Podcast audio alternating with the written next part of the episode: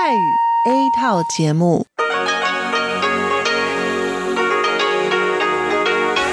ที่นี่ สถานีวิทยุเรดิโอไต้หวันอินเตอร์เนชันแนล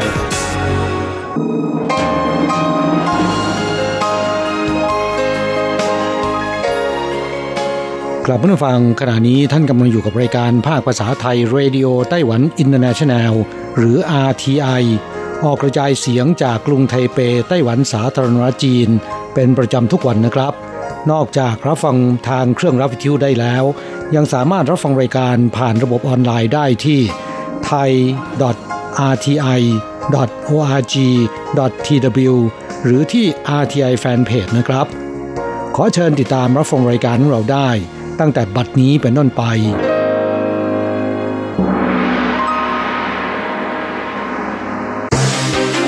ลำดับแรก ขอเชิญติดตามรับฟัง ข่าวประจำวัน สวัสดีค่ะ คุณผู้ฟัง RTI ที่เคารพทุกท่านขอต้อนรับเข้าสู่ช่วงของข่าวประจำวันจากสถานีวิทยุเรดิโอไต้หวันอินเตอร์เนชั่นแนลในวันพฤหัสบดีที่ 25 เมษายน พุทธศักราช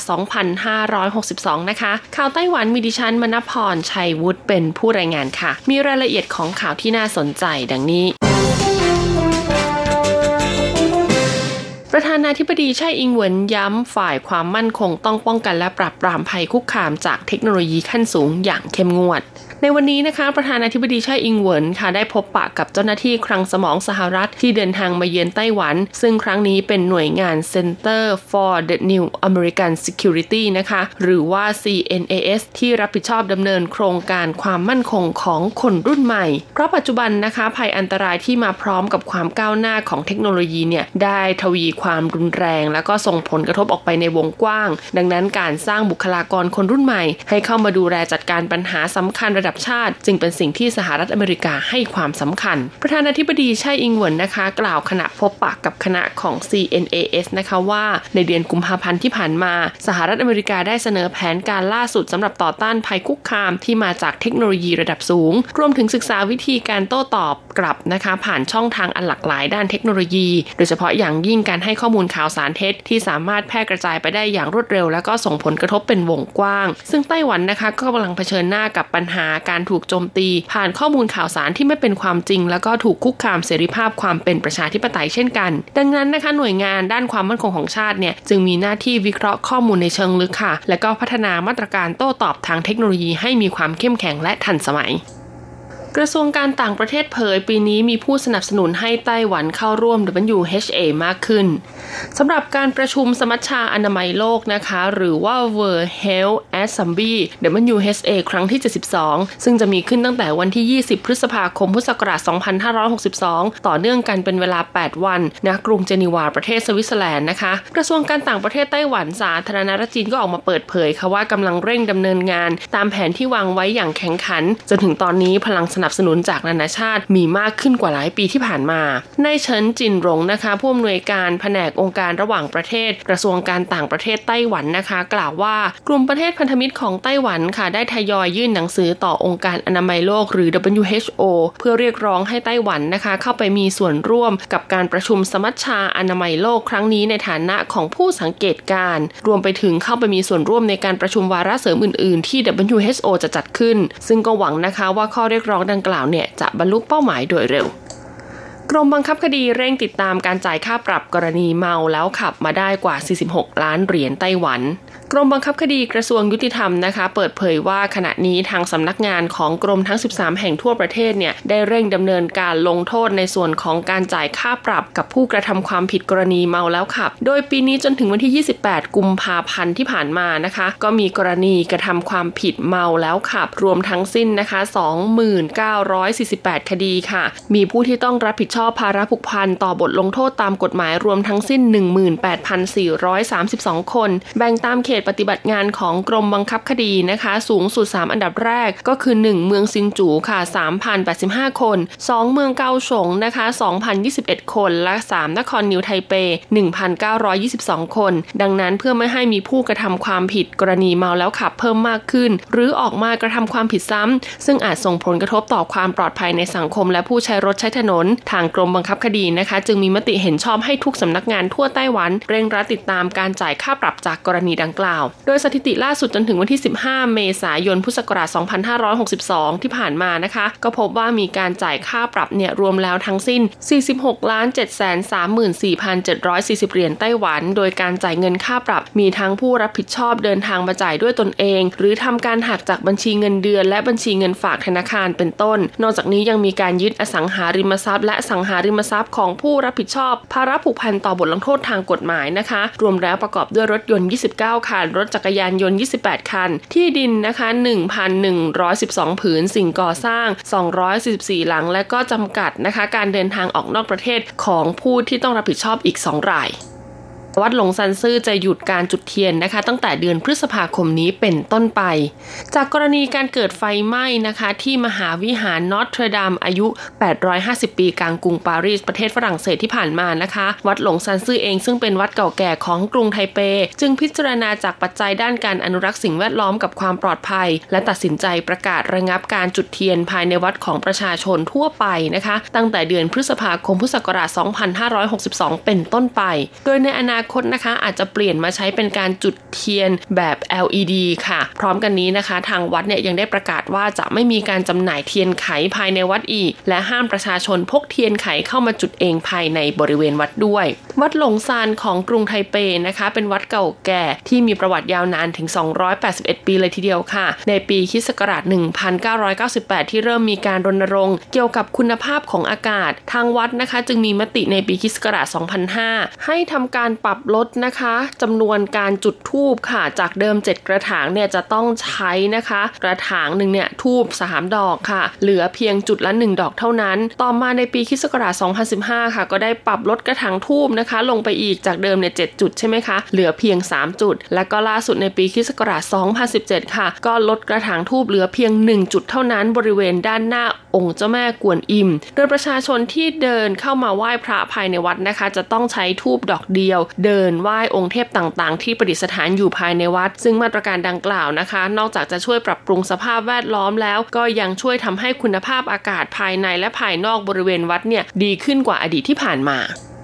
การไฟฟ้าไต้หวันนะคะ เตรียมเปิดแหล่งทรัพยากรความรู้ทางวัฒนธรรม บริเวณพื้นที่จินกวาสือและสุยนานต้ง เขตรุ่ยฟังนครนิวไทเป โดยพื้นที่โซนแรกที่จะเปิดตัวนั้นได้ร่วมมือกับคุณโจเหลียนค่ะ นักออกแบบติดตั้งโคมไฟชื่อดังระดับโลกชาวไต้หวันนะคะ เพื่อทำการรีโนเวทสิ่งก่อสร้างนะคะ ที่เป็นอาคารเก่า 13 ชั้น และก็จำลองบรรยากาศยามค่ำคืนของชุมชนเมืองทองคำและโรงกันในอดีต ให้กลับมามีชีวิตอีกครั้งคาดว่าจะเปิดให้ประชาชนทั่วไปเข้าชมได้ประมาณช่วงเทศกาลไหว้พระจันทร์ปีนี้สำหรับโรงกันซุยนันนะคะ เปิดใช้งานในปีคศ1933 ค่ะ ออกแบบก่อสร้างอาคารในตอนนั้นเนี่ยก็ใช้ลักษณะของภูมิประเทศที่เป็นภูเขา แล้วก็เส้นทางที่สัญจรเข้าไปยังเมืองแร่ทองคำในสมัยนั้นนะคะ เป็นเกณฑ์พิจารณา จึงสร้างออกมาเป็นอาคาร 13 ชั้น แบบขั้นบันไดขึ้นมา จนกระทั่งนะคะ ช่วงปีคศ1980 ค่ะกิจการเมืองแร่ทองคำก็ปิดตัวลงนะคะโรงกันดังกล่าวจึงตกมาอยู่ในความดูแลของการไฟฟ้าไต้หวัน ซึ่งปัจจุบันนี้ประชาชนที่เดินทางไปท่องเที่ยว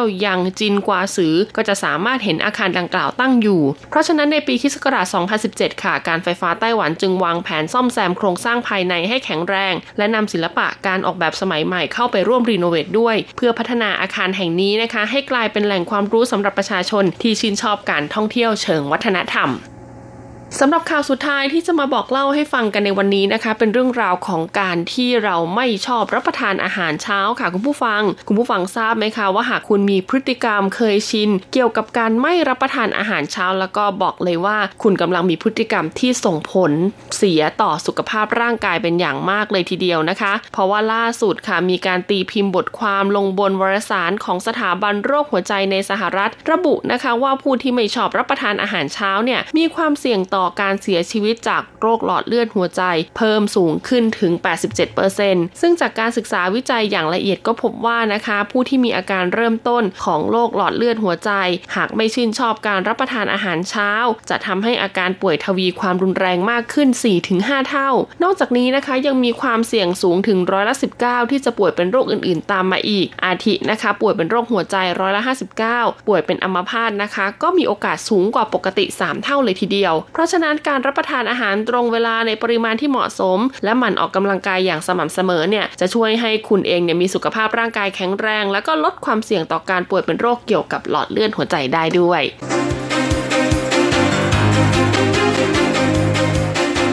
ต่อไปขอเชิญฟังข่าวต่างประเทศและข่าวจากเมืองไทยค่ะ สวัสดีค่ะ คุณผู้ฟังที่เคารพ ช่วงของข่าวต่างประเทศและข่าวในเมืองไทยรายงานโดยดิฉันการจยากริชยาคมค่ะ ข่าวต่างประเทศสำหรับวันนี้นั้นเริ่มจากข่าว ผู้แทนการทูตหลายประเทศเดินออกจากที่ประชุม UN ขณะเวเนซุเอลาวิจารณ์สหรัฐ ในการประชุมสมัชชาใหญ่สหประชาชาติในวันพุธตามเวลาท้องถิ่น ผู้แทนทางการทูต 30-40 ประเทศ ในกลุ่มละตินอเมริกาและแคนาดา ทยอยเดินออกจากที่ประชุม เพื่อประท้วงที่นายฮอเก้อาเรอิซารัฐมนตรีว่าการกระทรวงการต่างประเทศของเวเนซุเอลาแถลงโจมตีสหรัฐ ซึ่งเรียกร้องให้ยูเอ็นรับรองสถานะนายฮวนไกวโด แกนนำฝ่ายค้านเป็นประธานาธิบดีเฉพาะการเวเนซุเอลา ดยรัฐมนตรีกระทรวงการต่างประเทศเวเนซุเอลาแถลงในนามกลุ่มประเทศไม่ฝักใฝ่ฝ่ายใด ในการประชุมพิเศษ UN และวิพากษ์วิจารณ์สหรัฐอเมริกาว่าใช้อำนาจเผด็จการ ที่กดดันให้ประเทศอื่นทำตามทำให้ผู้แทนทางการทูตประเทศที่ทำตามสหรัฐ ในการรับรองสถานะนายไกวโด และประกาศว่าประธานาธิบดีนิโคลัสมาดูโรของเวเนซุเอลาที่เพิ่งชนะเลือกตั้งเมื่อปีที่แล้ว ไม่มีความชอบธรรมในการเป็นผู้นำอีกต่อไปพากันเดินออกจากที่ประชุม ขณะที่อิหร่านซึ่งถูกสหรัฐกดดันอย่างหนักเช่นกัน เรียกร้องให้ UN ยึดมั่นในหลักพหุภาคี ข่าวต่อไป ธนาคาร ADB ยืนยันให้จีนแผ่นดินใหญ่กู้ต่อไป แม้มีเสียงค้านว่าเป็นประเทศที่รวยอยู่แล้ว หลังจากมีเสียงเรียกร้องให้ธนาคารพัฒนาเอเชียหรือ ADB ยุติการให้ประเทศเศรษฐกิจใหญ่อันดับสองอย่างจีนแผ่นดินใหญ่กู้ยืมเงิน ด้านนายทาเคฮิโกะนากาโอะประธาน ADB ให้สัมภาษณ์ต่อสื่อมวลชนว่า ADB ไม่ได้ให้จีนแผ่นดินใหญ่กู้ยืมสินเชื่อก้อนใหญ่ จึงไม่เป็นการเบียดบังประเทศที่ยากจนซึ่งจะมาขอกู้ยืม ขณะเดียวกันการให้สินเชื่อแก่จีนแผ่นดินใหญ่นั้น ก็มีประโยชน์ เนื่องจากจะเอื้อให้ ADB สามารถมีอิทธิพลต่อการดำเนินนโยบายการเปลี่ยนแปลงสภาพภูมิอากาศ และสิ่งแวดล้อมของจีนแผ่นดินใหญ่ได้ อาจส่งผลบวกต่อประเทศกำลังพัฒนาและภูมิภาคเอเชีย แม้จีนแผ่นดินใหญ่มีแนวโน้มขอสินเชื่อจาก ADB ลดลงจากร้อยละ 19 ของสินเชื่อทั้งหมดในปี 2556 เหลือร้อยละ 12 ของสินเชื่อทั้งหมดเมื่อปีก่อน แต่ ADB ก็ยังไม่มีแผนที่จะตัดสิทธิการขอกู้ยืมของจีนแผ่นดินใหญ่ทันที ADB สามารถนำรายได้ที่ได้จากการให้สินเชื่อของจีนแผ่นดินใหญ่ ไปสนับสนุนการดำเนินงานในประเทศยากจนได้ต่อไป จีนแผ่นดินใหญ่เป็นผู้กู้อันดับสองของ ADB และเป็นผู้สมทบรายใหญ่ที่ให้เงินทุนเพื่อการที่มอบเงินทุนเพื่อการพัฒนาและโครงการแบ่งปันความรู้ของ ADB ก่อนหน้านี้หนังสือพิมพ์นิเกอีของญี่ปุ่นรายงานว่า รัฐบาลญี่ปุ่นในฐานะสมาชิกผู้ก่อตั้ง ADB ตั้งแต่ปี 2509 ขอให้ ADB ซึ่งตั้งในกรุงมะนิลา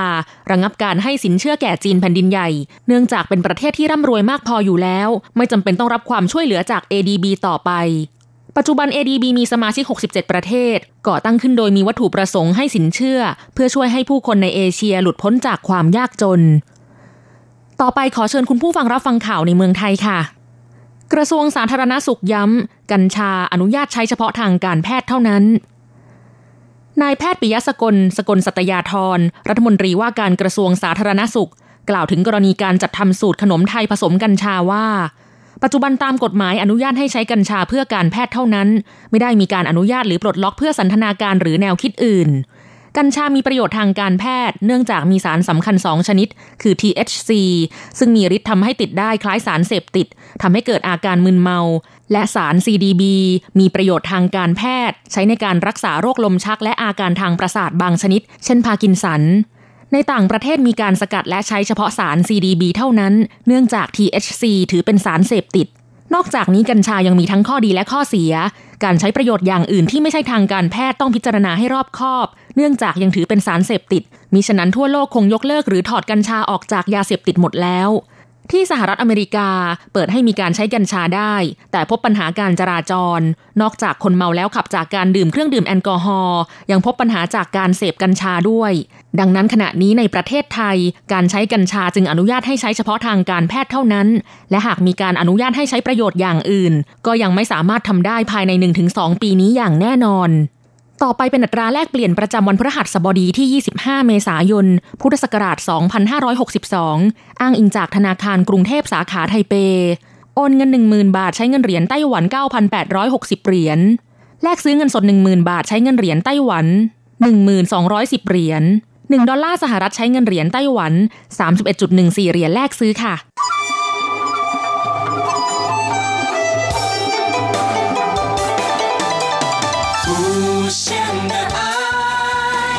全世界传开永恒的关怀来自台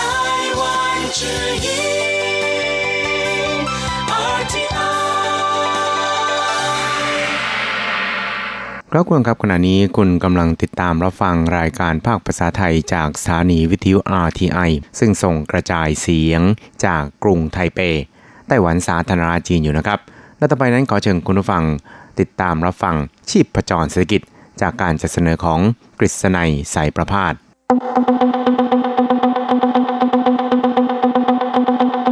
เศรษฐกิจก้าวไกลประชาสุขสันต์จับชีพประจรเศรษฐกิจสู่บันไดแห่งความผาสุก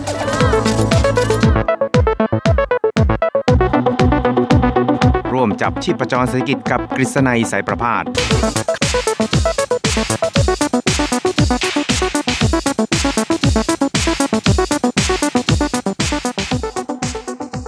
วัสดีครับคุณผู้ฟังที่รักและเคารพทุกท่านครับ ผมกฤษณัยสารพาดก็กลับมาพบกับคุณผู้ฟังอีกครั้งหนึ่งครับ ในช่วงเวลาของชีพประจรเศรษฐกิจครับ ก็พบกันเป็นประจำทุกสัปดาห์ครับ ในค่ำวันพระหัสแล้วก็เช้าวันศุกร์3ครั้งด้วยกันนะครับ ก็จะนำเอาเรื่องราวความเคลื่อนไหวที่น่าสนใจทางด้านเศรษฐกิจในไต้หวันในช่วงที่ผ่านมา มาเล่าสู่ให้กับคุณผู้ฟังได้รับฟังกันนะครับ เรื่องแรกนะครับเราจะดูกันที่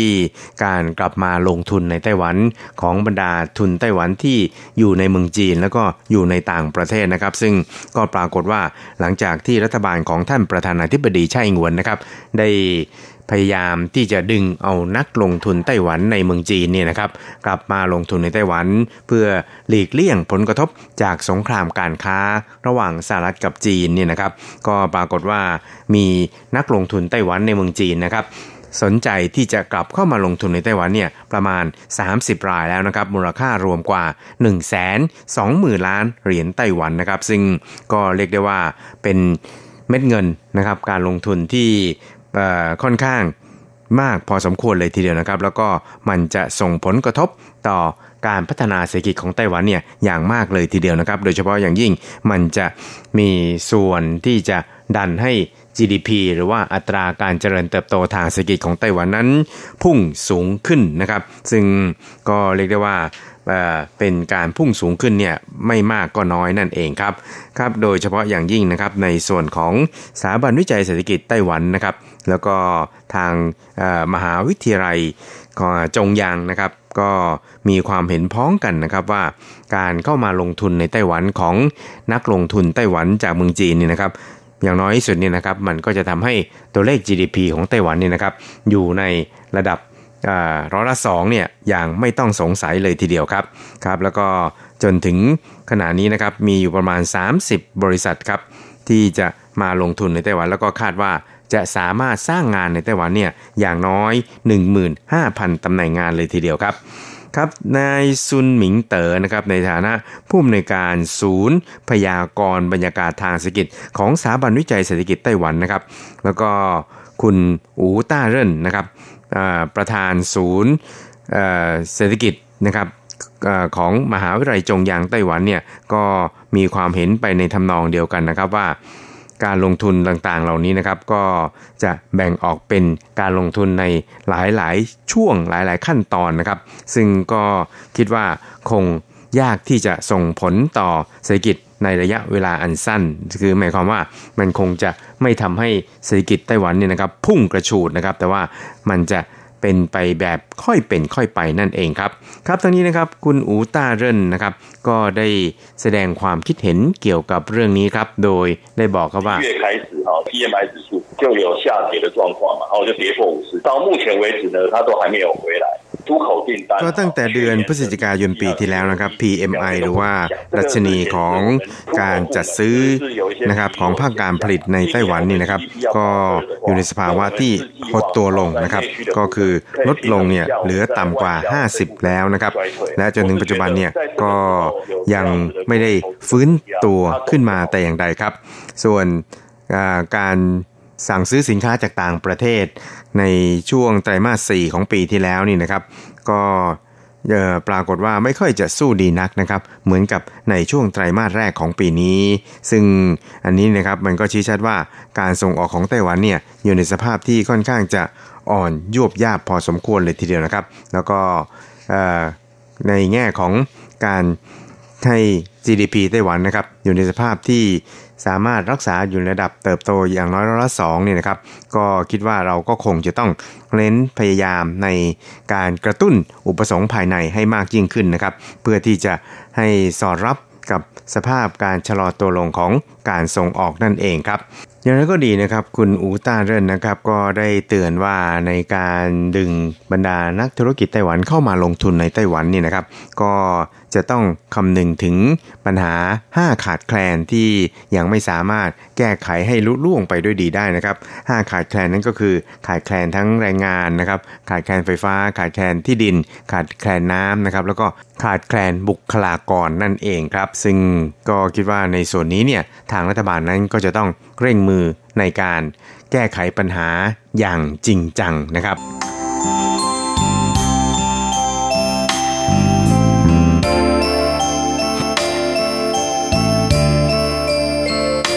ครับอีกเรื่องครับเราไปดูกันที่สถาบันวิจัยเศรษฐกิจจงหวาของไต้หวันสาธารณจีนนะครับ ก็ได้ประกาศปรับลดการคาดการอัตราการเจริญเติบโตทางเศรษฐกิจหรือว่า GDP ของไต้หวันในปีนี้นะครับจากเดิมเนี่ยที่ได้ประเมินเอาไว้ที่ประมาณร้อยละ 2.18เนี่ยนะครับเหลือร้อยละ 2.15 ครับ ก็คือลดลงร้อยละ 0.03 นั่นเองครับ ซึ่งก็มาจากสาเหตุที่ บรรยากาศทางเศรษฐกิจทั่วโลกเนี่ยอยู่ในสภาวะที่ชะลอตัวลงนั่นเองครับ แล้วก็เศรษฐกิจของไต้หวันเนี่ยก็มีแนวโน้มที่ชะลอตัวลงด้วยเช่นเดียวกันครับ แต่ว่าในแง่ของการเติบโตนี่นะครับ ก็ยังคงคิดว่ายังสามารถที่จะเติบโตต่อไปได้ เพราะว่าในช่วงที่ผ่านมาเนี่ยอยู่ในสภาวะที่ค่อนข้างดีเยี่ยมครับ แล้วก็จะค่อยๆเติบโตขึ้นเป็นแบบรายไตรมาสเลยทีเดียวนะครับ ส่วนปีหน้านั้นก็คิดว่า GDP นี่นะครับน่าจะอยู่ที่ประมาณร้อยละ 2.42 ครับ มากกว่าของปีนี้เนี่ยประมาณร้อยละ 0.27 นะครับครับทั้งนี้นี่นะครับทางสถาบันวิจัยเศรษฐกิจจงหวานั้นก็ได้ประเมินอัตราการเจริญเติบโตทางเศรษฐกิจของไต้หวันนี่นะครับในช่วงสัปดาห์ที่ผ่านมานะครับ ซึ่งก็ได้ระบุนะครับเป็นรายไตรมาสเลยทีเดียวนะครับ ตั้งแต่ไตรมาสที่1เนี่ยจะมีอัตราการเจริญเติบโตที่ ขยับตัวสูงขึ้นอย่างค่อยเป็นค่อยไปครับ อย่างเช่นไตรมาสแรกก็จะอยู่ที่ประมาณ 1.75 นะครับไตรมาส2 1.9 พอไตรมาส3ก็ขยับขึ้นไปเป็น 2.31 นะครับ แล้วก็พอไตรมาสที่4เนี่ยจะอยู่ที่ 2.61 นะครับ ซึ่งก็เรียกว่าอัตราเฉลี่ยนี่นะครับจะต่ำกว่า GDP ในช่วง ปี 2018 ก็คือปีที่แล้วนี่นะครับที่อยู่ที่ร้อยละ 2.63นี่นะครับประมาณร้อยละ 0.48 นั่นเองครับครับทั้งนี้นี่นะครับคุณเฉินซือควนนะครับผู้อำนวยการสถาบันวิจัยเศรษฐกิจจงหวานั้นก็ได้ระบุ นะครับเกี่ยวกับการประเมินดังกล่าวครับ โดยบอกครับบอกว่า那主要的这个成长力道呢哦还是来自于内需所以内需对于经济成长率的贡献呢大概有การแรงดันนะครับที่จะให้มีการเติบโตทางเศรษฐกิจที่สำคัญนี่นะครับ มันก็อยู่ที่อุปสงค์ภายในนั่นเองครับ แล้วก็จะมีส่วนอย่างมากเลยทีเดียวนะครับที่จะ มีส่วนผลักดันอัตราการเจริญเติบโตทางเศรษฐกิจนี่นะครับได้อีกอย่างน้อยร้อยละ 1.79 เลยทีเดียวนะครับครับทั้งนี้นะครับคุณเฉินซือควันนะครับก็บอกว่าในปีนี้นี่นะครับก็ยังคงมีปัจจัยที่ไม่แน่นอนอยู่ไม่น้อยเลยทีเดียวไม่ว่าจะเป็นสงครามการค้าระหว่างสหรัฐกับจีนนะครับซึ่งก็อาจจะแปลสภาพมาเป็นสงครามการค้าระหว่างสหรัฐกับยุโรปในอนาคตนะครับโดยเฉพาะอย่างยิ่งผลกระทบจาก สภาวะของทางด้านการเมืองนะครับ แล้วก็ทางด้านราคาพืชผลนะครับ แล้วก็ราคาของวัตถุดิบต่างๆเนี่ยก็มีแนวโน้มที่จะขยับตัวสูงขึ้น ประกอบกับการเติบโตทางเศรษฐกิจของจีนแผ่นดินใหญ่เนี่ยก็อยู่ในสภาวะที่ชะลอตัวลงด้วย ซึ่งปัจจัยตัวแปรต่างๆ เหล่านี้นะครับ ก็เป็นตัวแปรที่เราควรจะต้องให้ความสนใจแล้วก็จับตามองเป็นพิเศษเลยทีเดียวครับ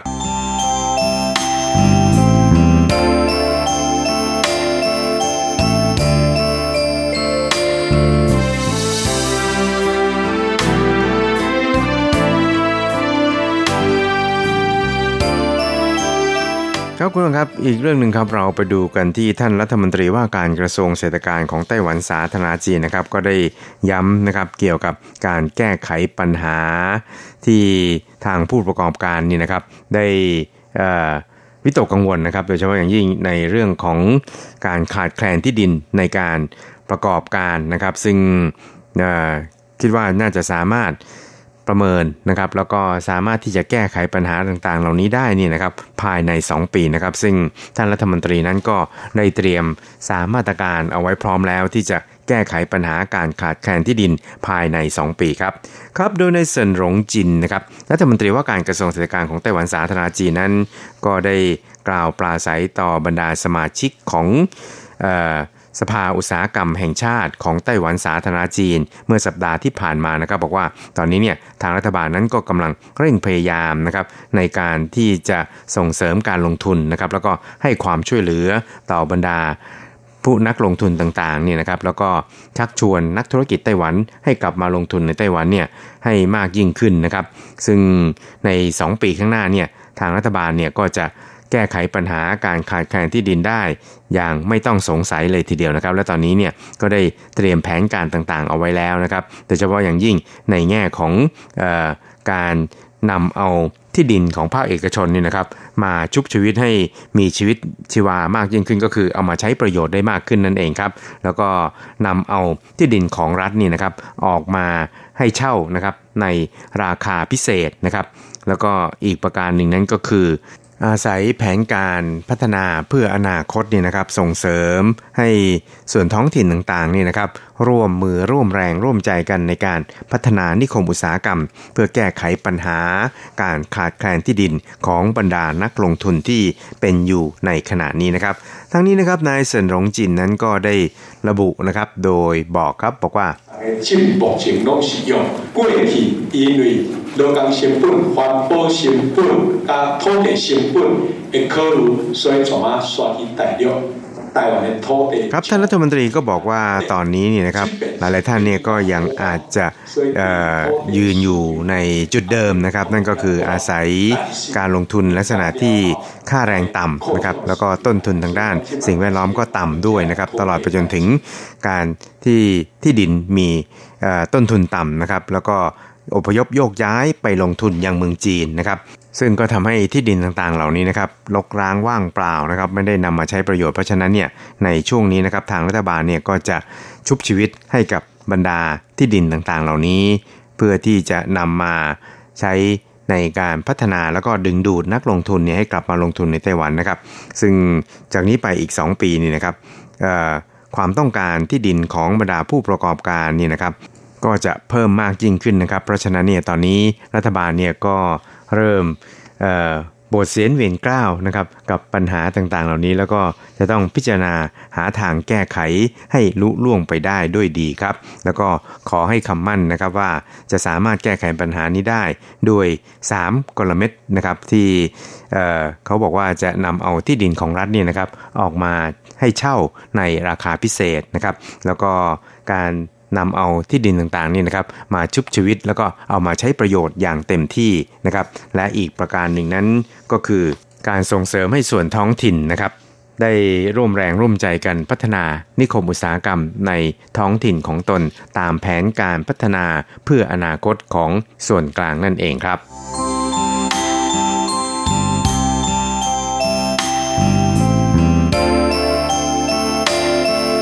ครับคุณครับเวลาของชีพจรเศรษฐกิจแนวนี้ก็หมดลงแต่เพียงเท่านี้ครับ เราจะกลับมาพบกันใหม่ในสัปดาห์หน้า สวัสดีครับ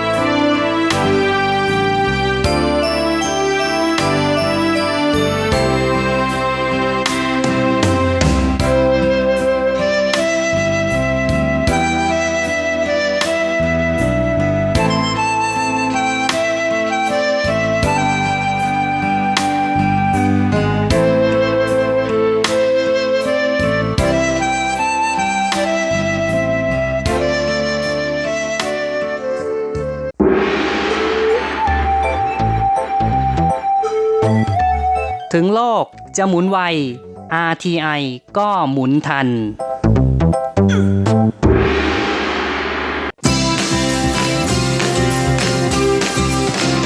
ข่าวเด็ดกีฬามัน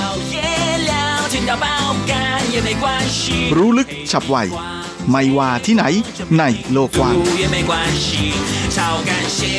ทีระยางและเจาะลึกกีฬาโลก สวัสดีครับคุณฟังทุกท่านผมธีระยาง พร้อมด้วยเจาะลึกกีฬาโลกประจำสัปดาห์นี้ก็กลับมาพบกับคุณฟังอีกแล้ว เช่นเคยเป็นประจำพร้อมข่าวกีฬาเด็ด ๆ มันๆ จากทั่วโลก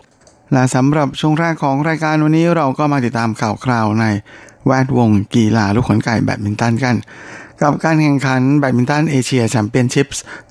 2019 หรือศึกชิงแชมป์เอเชียชิงเงินรางวัลรวม4แสนเหรียญสหรัฐหรือประมาณ 12.8 ล้านบาท ที่แข่งขันกันที่เมืองอู่ฮั่นของจีนแผ่นใหญ่ ซึ่งก็มีนักกีฬาจากทั้งไทยและไต้หวันไปร่วมลงแข่ง ก็เป็นจำนวนไม่น้อยเลยทีเดียวในส่วนของโจเทียนเฉิงเดี่ยวชายมือหนึ่งของไต้หวันนะฮะที่เป็นมือวันดับ 3 ของรายการแล้วก็ เป็นมือวันดับ 5 ของโลกคนปัจจุบัน ก็ได้ไปร่วมลงแข่งนะโดยคู่แข่งของเขา ในรอบแรกนั้นก็เป็นหนุ่มไทยนะฮะหนุ่มกันหรือกันตพลหวังเจริญ เมื่ออันดับ 18 ของโลกคนปัจจุบัน ซึ่งก็เป็นศึกที่มา ยากกว่าที่คิดนะฮะ โดย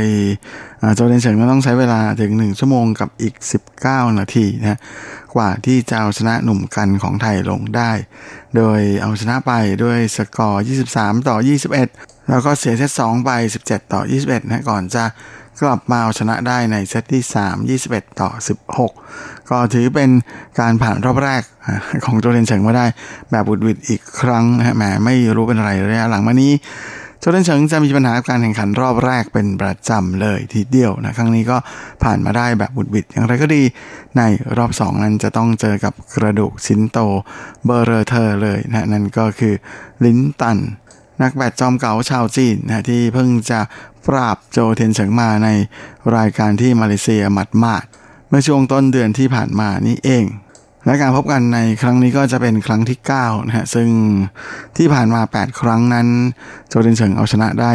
ครั้งเดียวเท่านั้น ถือได้ว่าสถิตินั้นขี่กันหนักมากเลยทีเดียว และในทัวร์นาเมนต์นี้นะโจเดนเฉิงก็เป็นนักกีฬาไต้หวันคนแรก ที่เอาผ่านรอบแรกมาได้สำเร็จนะฮะโดยคนก่อนหน้านั้นก็คือหวังสื่อเหวยนะฮะก็แพ้ไปในขณะที่หลุยจง ลุยจ้าหงนะฮะก็เพิ่งจะแพ้หลินตันไป 11 ต่อ 21 แล้วก็ 17 ต่อ 21 ส่วนตัวความหวังประเภทหญิงเดี่ยวของไต้หวันก็คือไต้จืออิงนั้นในทัวร์นาเมนต์นี้เธอขอถอนตัวนะไม่ได้มาลงแข่ง แม้ว่าก่อนหน้านี้สองครั้งก่อนหน้านะฮะเธอจะเป็นแชมป์สองสมัยรวด ก็เข้าใจว่าสาวเจ้าคงอยากจะพักบ้างเพราะว่าช่วงนี้คะแนนสะสมของเธอนั้นก็อยู่ในระยะปลอดภัยนะฮะแถมทัวร์นาเมนต์ที่สิงคโปร์ก็เพิ่งจะคว้าแชมป์ไปนะฮะก่อนจากก่อนหน้านี้ก็เพิ่งจะคว้าแชมป์ที่มาเลเซียเหมือนกันนะก็เท่ากับว่าคะแนนสะสมนั้นพอแล้วนะไม่ต้องเร่งทำแต้ม ในส่วนของนักกีฬาไทยนะฮะสำหรับประเภทชายเดี่ยว รอบแรกนั้นโอ๊ตสิทธิคมธรรมสินมืออันดับ 30 ของโลกก็เฉือนเอาชนะแซมจุนเว่ยมือ 82 ของโลกจากมาเลเซียไปวุดวิด2ต่อ 1 ด้วยเวด้วยสกอร์ 14 ต่อ 21 21 ต่อ 19 และ 21 ต่อ 16 ใช้เวลาในการแข่งขัน 73 นาทีนะฮะ สิทธิคมจะผ่านเข้ารอบ 2 ไปพบกับสือวิฉีมืออันดับ 2 ของรายการแล้วก็มืออันดับ 2 ของโลกจากจิมหินใหญ่ ในขณะที่น้องเพชรโคสิตเพชรประดับนะมืออันดับ 17 ของโลกนั้นก็พ่ายแพ้ต่อลู่กวนซูมืออันดับ 19 ของโลกจากจีนไป 2 เกมรวดด้วยสกอร์ 15 ต่อ 21 และ 16 ต่อ 21 โดยใช้เวลาในการแข่งขันแค่ 12 นาทีเท่านั้นนะในขณะที่น้องไบรท์สัพพันยู อวิหิงสานนท์มือดับ 28 ของโลกก็แผ่วปลายนะฮะแพ้ให้กับชองเว่ยฟงมือดับ 63 ของโลกจากมาเลเซียไปอย่างน่าเสียดาย 1 ต่อ 2 เกมนะด้วยสกอร์ 21 ต่อ 14 13 ต่อ 21 และ 15 ต่อ 21 โดยใช้เวลาในการแข่งขัน 58 นาที ส่วนหญิงเดี่ยวรอบแรกนะฮะก็มีครีม บุษนันอึ้งบำรุงพันธ์มือ 24 ของโลกก็พ่ายแพ้ต่อเหยาจาหมินเมืออันดับ32ของโลกจากสิงคโปร์ไป 2 เกมรวด 15 ต่อ 21 และ 13 ต่อ 21 ใช้เวลาในการแข่งขัน 33 นาทีนะน้องแนทนิชาออนจินดาพลมือ 28 ของโลก ก็พ่ายต่อเหอปิงเจียว มืออันดับ 5 ของรายการ และมืออันดับ 7 ของโลกชาวจีนไป 2 เกมรวด 16 ต่อ 21 และ 12 ต่อ 21 ใช้เวลาแข่งขัน 34 นาทีเท่านั้น ส่วนน้องเมย์รัชนกอินทนนท์แล้วก็สาวมิวพรปวี ช่อชูวง ก็ขอถอนตัวจากการแข่งขัน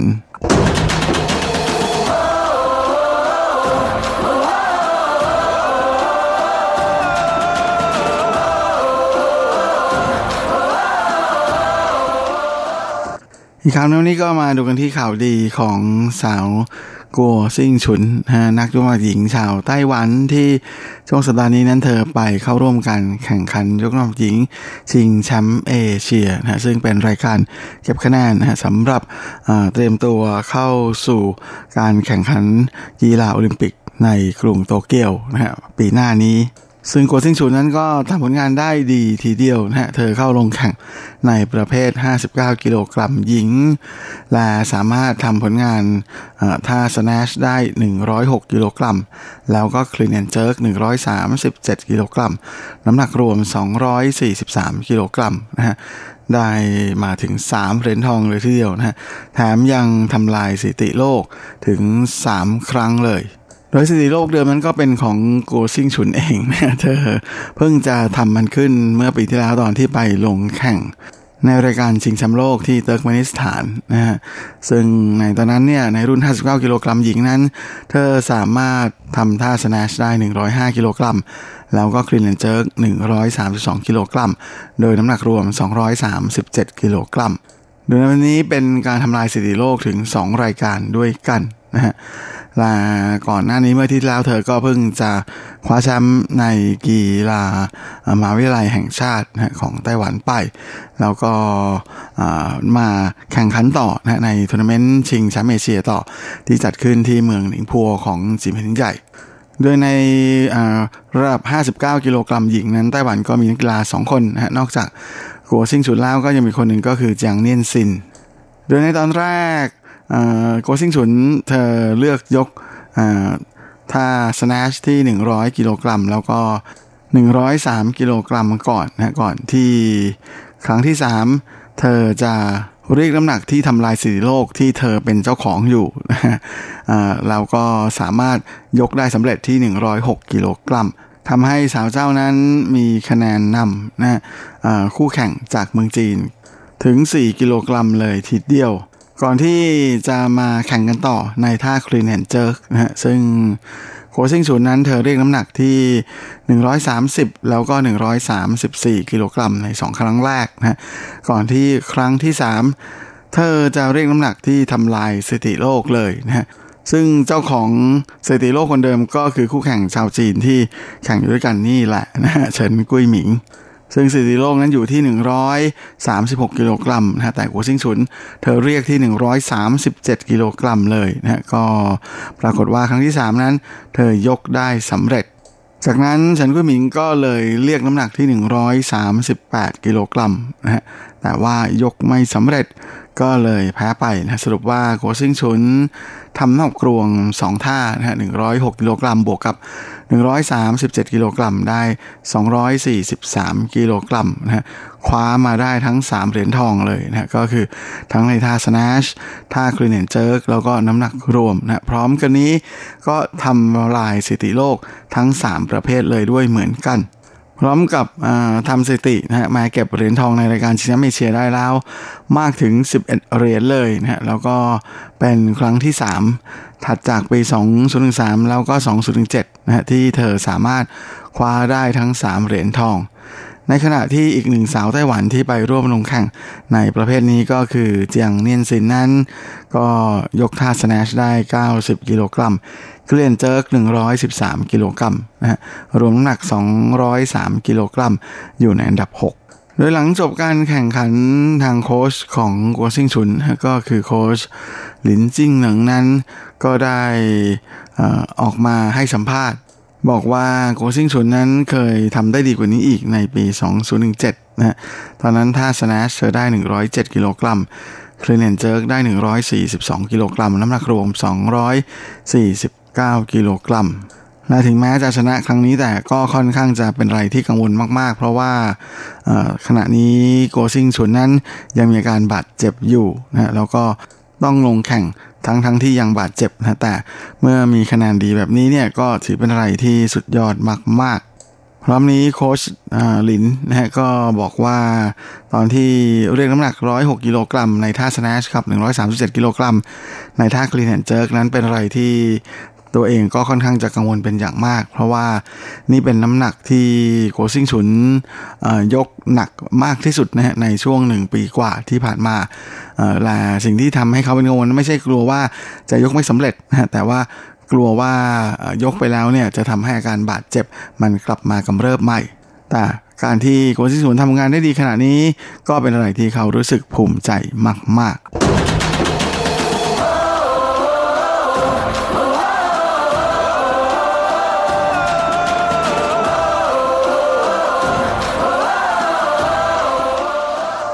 นะครสุดท้ายของรายการนี้ก็มาดูกันที่การแข่งขันกรีธาชิงแชมป์เอเชียกันนะฮะเจ้าหนุ่มจอมพุ่งแหลนคนดังของไต้หวัน เจิ้งเจ้าชุนนะฮะก็ทำผลงานได้ดีอีกแล้วนะฮะเมื่อเขา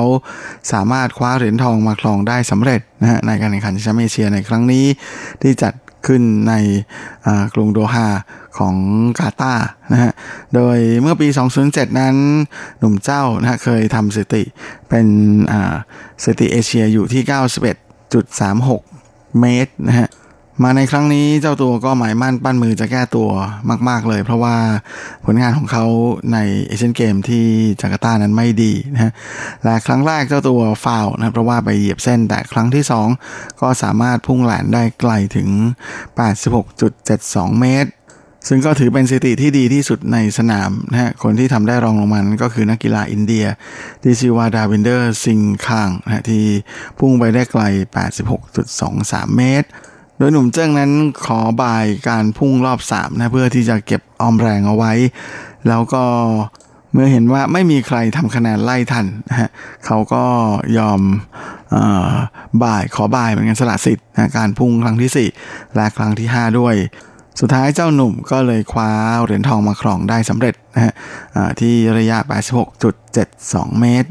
ก็ถือเป็นเหรียญทองเหรียญแรกนะฮะของทัพนักกีฬาไต้หวันในการแข่งขันทัวร์นาเมนต์นี้ด้วย หลังจากแล้วในการแข่งขันวิ่งข้ามรั้วชายนะระยะ 400 เมตร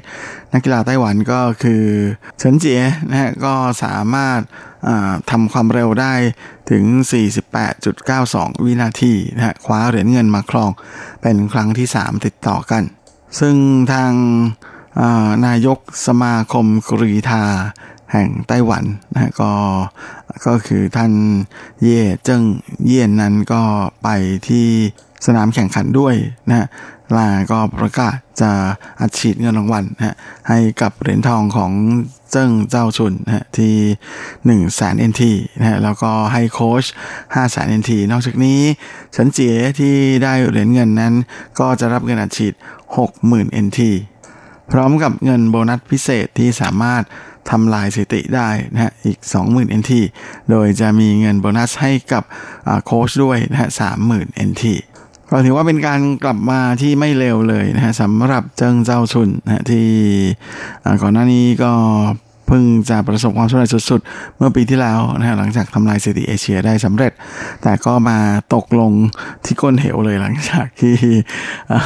ทำงานได้แย่มากๆในกีฬาเอเชียนเกมส์ เมื่อช่วงกลางปีที่ผ่านมาที่กรุงจาการ์ตานะฮะมาครั้งนี้มาจากผลงานในการแข่งขันกรีฑาชิงคโป์เอเชียที่ทำได้ดีมากเลยนั้น ก็เชื่อว่านะจะทำให้หนุ่มเจิ้งก็สามารถแหมรื้อฟื้น แล้วก็กลับมามีความมั่นใจในการลงแข่งได้ใหม่อีกครั้งเอาไว้ก็ค่อยๆตามเชียร์กันต่อไปนะครับ และเวลาของรายการสัปดาห์นี้ก็หมดลงอีกแล้ว ผมก็คงจะต้องขอตัวขอลาไปก่อนด้วยเวลาเพียงเท่านี้ เอาไว้เราค่อยกลับมาพบกันอีกครั้งอาทิตย์หน้าเช่นเคย ในวันและเวลาเดียวกันนี้ส่วนสำหรับวันนี้ ก็ขอให้คุณฟังทุกท่านโชคดีมีความสุข สุขภาพแข็งแรงกันทุกหน้าทุกคนเฮ้งๆและสวัสดีครับ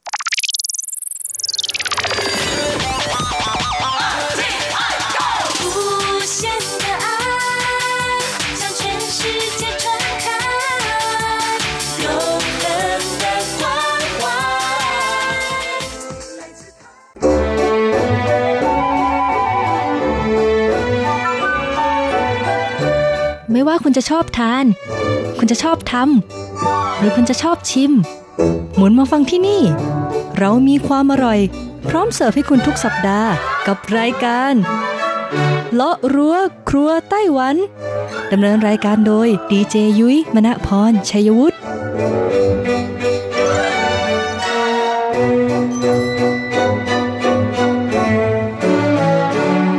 ดีค่ะ คุณผู้ฟัง RTI ที่เคารพทุกท่านขอต้อนรับเข้าสู่รายการเลาะรั้วครัวไต้หวันค่ะ รายการที่จะนำเสนอเรื่องราวของความอร่อยที่เกิดขึ้นในไต้หวันนะคะดำเนินรายการโดยดิฉันดีเจยุ้ยมณพรชัยวุฒิค่ะต้องบอกเลยนะคะว่าเรื่องราวของความอร่อยจากมิชลินไกด์ 2019 ไทเปอ่าที่เขาแนะนำให้เราเนี่ยไปลองริมชิมรสอาหารอร่อยๆนะคะ ในตลาดกลางคืนทั้งหมด 8 แห่งทั่วกรุงไทเปยุ้ยเนี่ยได้จัดการทำเป็นคลิปวิดีโอเรียบร้อยแล้วกระซิบไปก่อนอ่าแล้วก็ค่อยๆ จะทยอยปล่อยออกมานะคะ ให้กับคุณผู้ชมทุกคนเนี่ยได้ชมกันเร็วๆนี้นะ กับตลาดแรกค่ะ ก็คือซื่อหลินในมาร์เก็ตนั่นเอง ดังนั้นหากใครที่อยากจะชมคลิปวิดีโอเหล่านี้ ก็อย่าลืมไปกดติดตามกด subscribe นะคะ ทั้ง RTI Fanpage รวมถึง RTI YouTube อ่าเป็น RTI เคาะแล้วก็ไทยนะคะ TH องกง AI ไทยบน YouTube ด้วยก็จะได้รับชมคลิปดีๆ เหล่านี้ที่สำคัญชมแล้วหากใครอยากตามไปชิม ก็สามารถตามไปได้ไม่สงวนจิตแต่อย่างใดค่ะ ส่วนความอร่อยของเราในสัปดาห์นี้ค่ะ เราเปลี่ยนมากันที่สายเครื่องดื่มกันบ้าง ต้องบอกเลยว่าเป็นสายเครื่องดื่มที่เอาใจคนอายุมากกว่า 18 ปีขึ้นไปเพราะเด็กอายุต่ำกว่า 18 ปีเนี่ยไม่แนะนำให้ดื่มเครื่องดื่มแอลกอฮอล์นะคะ แม้ว่าไต้หวันเองจะไม่มีกฎหมายกำหนดก็ตาม แต่ว่าในเมืองไทยเนี่ยมีกฎหมายกำหนดอยู่ ถ้าคุณอายุต่ำกว่า 18ปีไปซื้อเครื่องดื่มแอลกอฮอล์หรือว่าดื่มเครื่องดื่มแอลกอฮอล์แล้วก็มีความผิดทางกฎหมายไปจนถึงคุณพ่อคุณแม่ด้วย ส่วนในไต้หวันนะคะ แม้ว่าจะไม่มีกฎหมายข้อนี้บังคับออกมาอย่างตายตัว แต่ก็น้อยมากเลยนะที่จะเห็นเขาใช้เด็กๆ ไปซื้อเหล้าซื้อเบียร์ซื้อสุรากันและที่สำคัญค่ะไต้หวันมีกฎหมายที่เข้มงวดกว่านั้น ก็คือกฎหมายที่เกี่ยวข้องกับการเมาไม่ขับนั่นเองนะคะ บอกเลยว่าไต้หวันโทษของคนที่เมาแล้วขับเนี่ยพอๆกับโทษของคนที่ไปแบบว่าทำร้ายร่างกาย หรือว่าทำให้คนอื่นเสียชีวิตเลยทีเดียว ความรุนแรงประมาณนั้นเลยทีเดียวนะคะ ดังนั้นพี่น้องคนไทยที่มาอาศัยอยู่ในไต้หวันก็เวลาเมาแล้ว หาวิธีกลับบ้านยังไงก็ได้ที่เราไม่ต้องเป็นคนขับเองนะ หรือถ้าไม่อย่างนั้นก็เออ แวะพักแวะนอนก่อนให้สบายใจ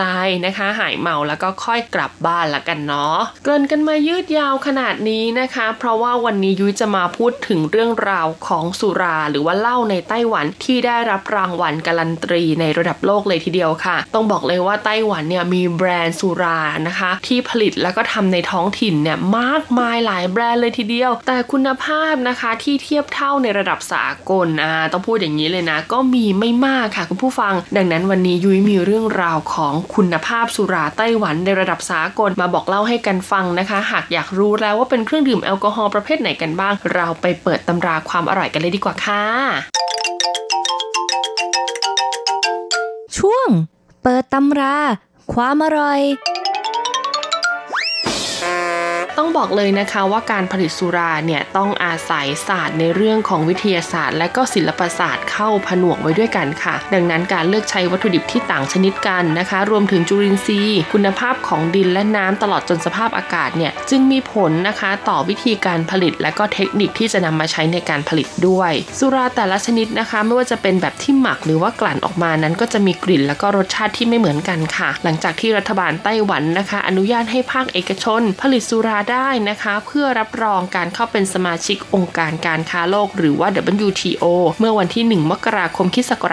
2002 ก็ส่งผลให้ไต้หวันเนี่ยเข้าสู่ยุคแห่งความรุ่งเรือง ของอุตสาหกรรมการผลิตสุราและเครื่องดื่มแอลกอฮอล์ผู้ประกอบการอุตสาหกรรมสุรารุ่นเก่านะคะ ก็หันมาให้ความสนใจแล้วก็มีการปรับเปลี่ยนสุรารวมถึงกรรมวิธีการผลิตให้ทันต่อกระแสโลกาภิวัตน์มากขึ้น โดยเฉพาะการหันมาส่งเสริมในเรื่องของการผลิตไวน์ค่ะ เพราะไวน์เนี่ยเป็นเครื่องดื่มที่ต้องบอกเลยว่ามีนักชิมจากทั่วโลกให้การยอมรับ โดยเฉพาะประเทศในฝั่งยุโรปแล้วก็อเมริกาเนี่ยก็จะชื่นชอบการดื่มไวน์มากเป็นพิเศษนะคะ ภายใต้สภาพแวดล้อมที่เอื้ออำนวยต่อการแปรรูปสินค้าเกษตรค่ะ ก็ช่วยให้ไต้หวันเนี่ยสามารถสร้างเอกลักษณ์ให้กับไวน์ในท้องถิ่นได้ ที่สำคัญนะคะ ความพยายามในการทดลองผลิตไวน์ใหม่ ๆ ให้เกิดขึ้นมา เพื่อสร้างเอกลักษณ์ให้กับไวน์ของไต้หวันเนี่ยก็รวมไปถึงการที่จะต้องหาองุ่นพันธุ์ใหม่ ๆ มาใช้เพื่อบ่มเพาะไวน์ด้วยแหละค่ะคุณผู้ฟัง นอกจากนี้นะคะ สภาพภูมิอากาศที่เหมาะสมในไต้หวันเนี่ยก็ยังถือว่าเป็นปัจจัยสำคัญเลยทีเดียวค่ะ ที่ทำให้ไต้หวันเนี่ยสามารถค้นหานะคะ เอกลักษณ์ของไวน์แล้วก็เครื่องดื่มแอลกอฮอล์ของตัวเอง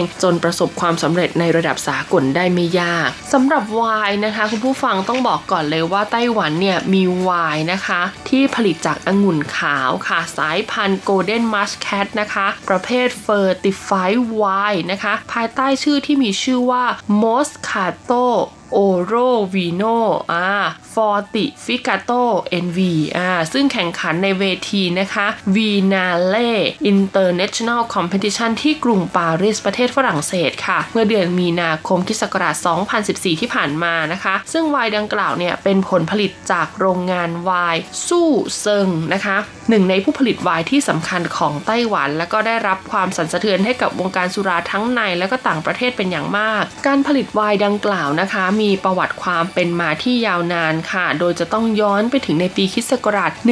1957 เลยทีเดียวนะคะ ซึ่งขณะนั้นเนี่ยยังเป็นการใช้วิธีผลิตไวน์แบบชาวบ้านค่ะ แต่เมื่อกลับมาพลิกผันชะตาชีวิตของตัวเองได้สำเร็จนะคะ ก็ทำให้ปัจจุบันนี้ไวน์ขาว Moscato นะคะ หากใครจะไปซื้อสักขวดหนึ่งเนี่ย ต้องรอคิวเป็นเวลาอย่างน้อย 5 ปีเลยทีเดียวค่ะ คุณหงจีเป้ยนะคะ ผู้ปลูกองุ่นนะคะ บอกว่าเขาเนี่ยปลูกองุ่นมานานแล้วกว่า 50 ปีค่ะ เขาพลิกผันตัวเองจากการเป็นเกษตรกรในไร่องุ่นธรรมดาคนหนึ่งนะคะ มาเป็นเจ้าของโรงงานผลิตไวน์ดังกล่าวนะคะว่าไร่องุ่นนะคะที่อยู่ด้านหลังของโรงงานผลิตไวน์รวมถึงภาพของเนินเขาที่เต็มไปด้วยองุ่นเรียงรายเป็นแนวยาว สลับกับเถาองุ่นจำนวนมากนะคะ ที่เลื้อยไปตามแนวค้างที่ตั้งอยู่เนี่ยบ่งบอกถึงบทบาทที่สำคัญนะคะ บนหน้าประวัติศาสตร์ของการผลิตไวน์องุ่นในไต้หวันมาอย่างยาวนานกว่าครึ่งศตวรรษ ดังนั้นนะคะ เราจะพาทุกท่านมาตามหาศิลปะการหมักไวน์ที่สูญหายไปให้กลับคืนมากันดีกว่านะคะ โรงงานผลิตไวน์สู้เซิงนะคะ เขาบอกว่าเขาเนี่ยเริ่มทำไวน์จากองุ่นในแองการาค่ะ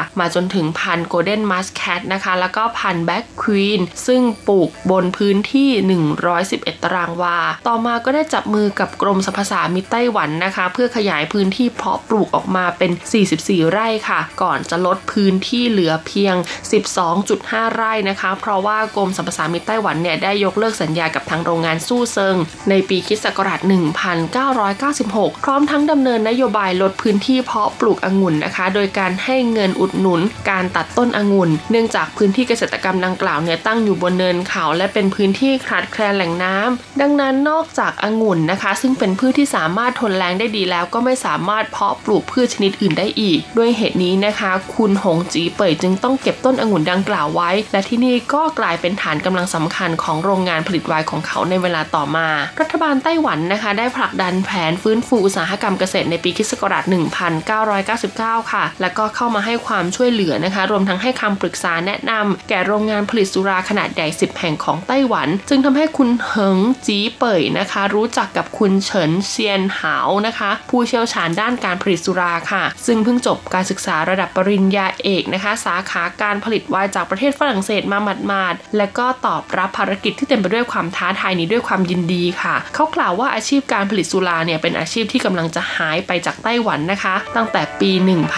1927 ที่ญี่ปุ่นเข้ามาปกครองไต้หวันเนี่ยก็ได้มีการนำเอาระบบควบคุมการจำหน่ายเหล้าแล้วก็บุหรี่เข้ามาใช้ทำให้การผลิตสุราของไต้หวันในช่วงนั้นเนี่ยขาดตอนไปนานกว่า 70 ปีเลยทีเดียว สภาพภูมิอากาศของไต้หวันและพืชพันธุ์ที่แตกต่างจากภาคพื้นทวีปยุโรปอย่างสิ้นเชิงทำให้คุณเฉินเซียนหาวตระหนักดีค่ะว่าต้องปลูกพืชที่มีความเหมาะสมกับท้องถิ่นเท่านั้น เขาจึงเปิดแผนที่โลกค่ะ แล้วก็พบว่าเกาะเมเดรานะคะ เป็นแหล่งผลิตองุ่นค่ะที่มีต้องเรียกได้ว่าภูมิประเทศใกล้เคียงกับไต้หวันมากที่สุด สภาพภูมิอากาศแบบร้อนชื้นของไต้หวันเองก็ถือเป็นการพลิกวิกฤตให้เป็นโอกาสด้วยนะคะ การที่ไต้หวันเนี่ยมีสภาพภูมิอากาศแบบร้อนชื้นและก็อบอ้าวเนี่ยนับเป็นปัญหาที่สร้างความยุ่งยากให้กับผู้ผลิตสุราแทบทุกคนเลยทีเดียว โดยเฉพาะการทำไวน์องุ่นค่ะที่ต้องให้ความสำคัญกับเรื่องคุณภาพขององุ่นเป็นอย่างมาก เนื่องจากไต้หวันเนี่ยไม่เหมาะสมสำหรับการเจริญเติบโตของพืชในเขตอบอุ่นอย่างองุ่นเท่าไหร่นัก ดังนั้นการทำไวน์คุณภาพดีใน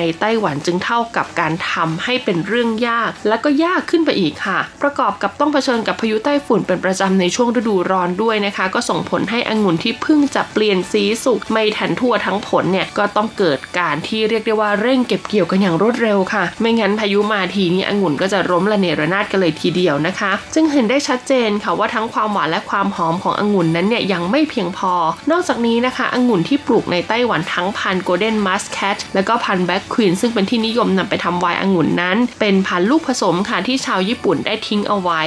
อย่างไรก็ตามนะคะองุ่นเป็นพืชที่สามารถปรับตัวเข้ากับสภาพภูมิอากาศต่างๆ ได้ดีค่ะ ดังนั้นหลังผ่านการปรับตัวเข้ากับสภาพแวดล้อมในไต้หวันมานานกว่าครึ่งศตวรรษนะคะ ก็ทำให้เราได้พันธุ์องุ่นที่ทนร้อนทนต่อโรค อีกทั้งยังมีรสชาติที่แปลกออกไปจากองุ่นสายพันธุ์อื่น ๆ อีกด้วย ดังนั้นเมื่อเป็นสภาพการเช่นนี้นะคะ คุณเฉินเซียนเหาเขาก็เลยตัดสินใจสร้างทางเลือกใหม่ ให้กับการทำไวน์องุ่นค่ะ โดยเขานะคะเลียนแบบวิธีการผลิตเหล้าไวน์ประเภท fortified จากเกาะเมเดรา ที่อยู่ห่างไกลออกไปในประเทศโปรตุเกสนะคะ ซึ่งไวน์ที่เรียกได้ว่า fortified wine เนี่ยนะคะ เป็นไวน์ที่มีการเพิ่มดีกรีของแอลกอฮอล์เข้าไป ผ่านการกลั่นนะคะ แล้วก็มีขั้นตอนที่เรียกได้ว่าต้องใช้ปริมาณแอลกอฮอล์สูงกว่าปกติ โดยนำไวน์องุ่นที่ผ่านการหมักให้เข้มข้นแล้วมาผ่านกระบวนการต้มค่ะ แล้วก็นำไปกลั่นอีกทีหนึ่งนะคะ จากนั้นก็บรรจุและเก็บไว้ในห้องเก็บไวน์ค่ะ วิธีการดังกล่าวเนี่ยช่วยให้สามารถรักษาไวน์ที่มีปริมาณแอลกอฮอล์สูง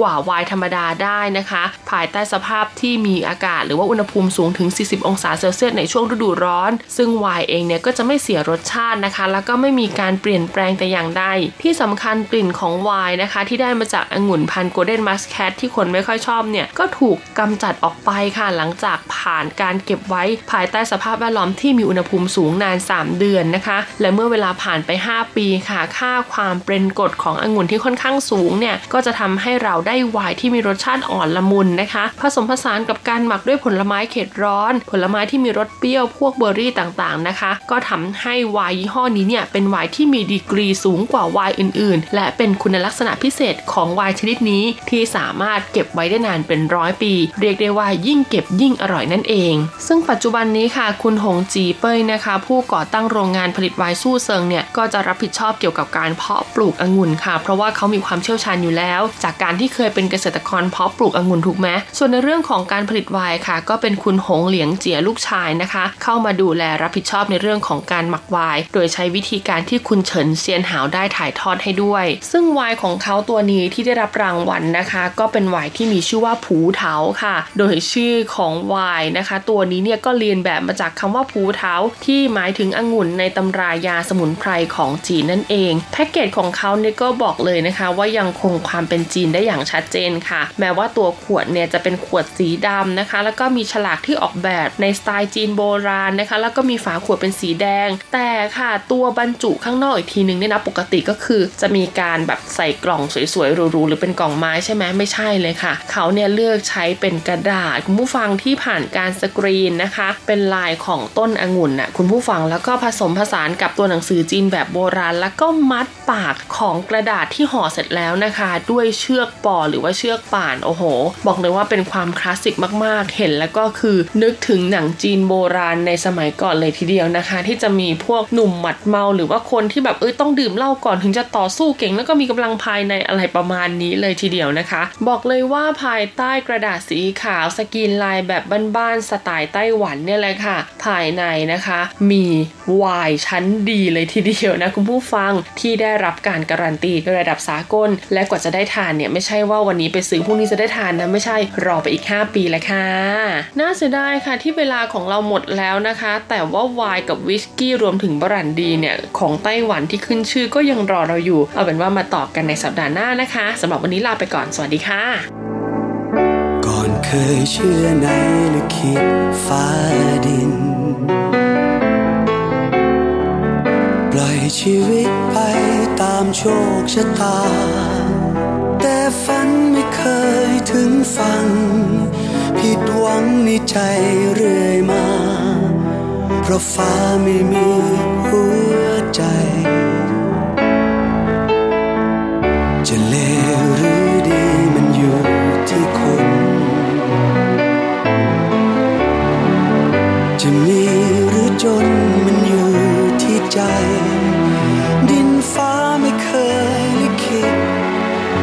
ชีวิตจะเป็น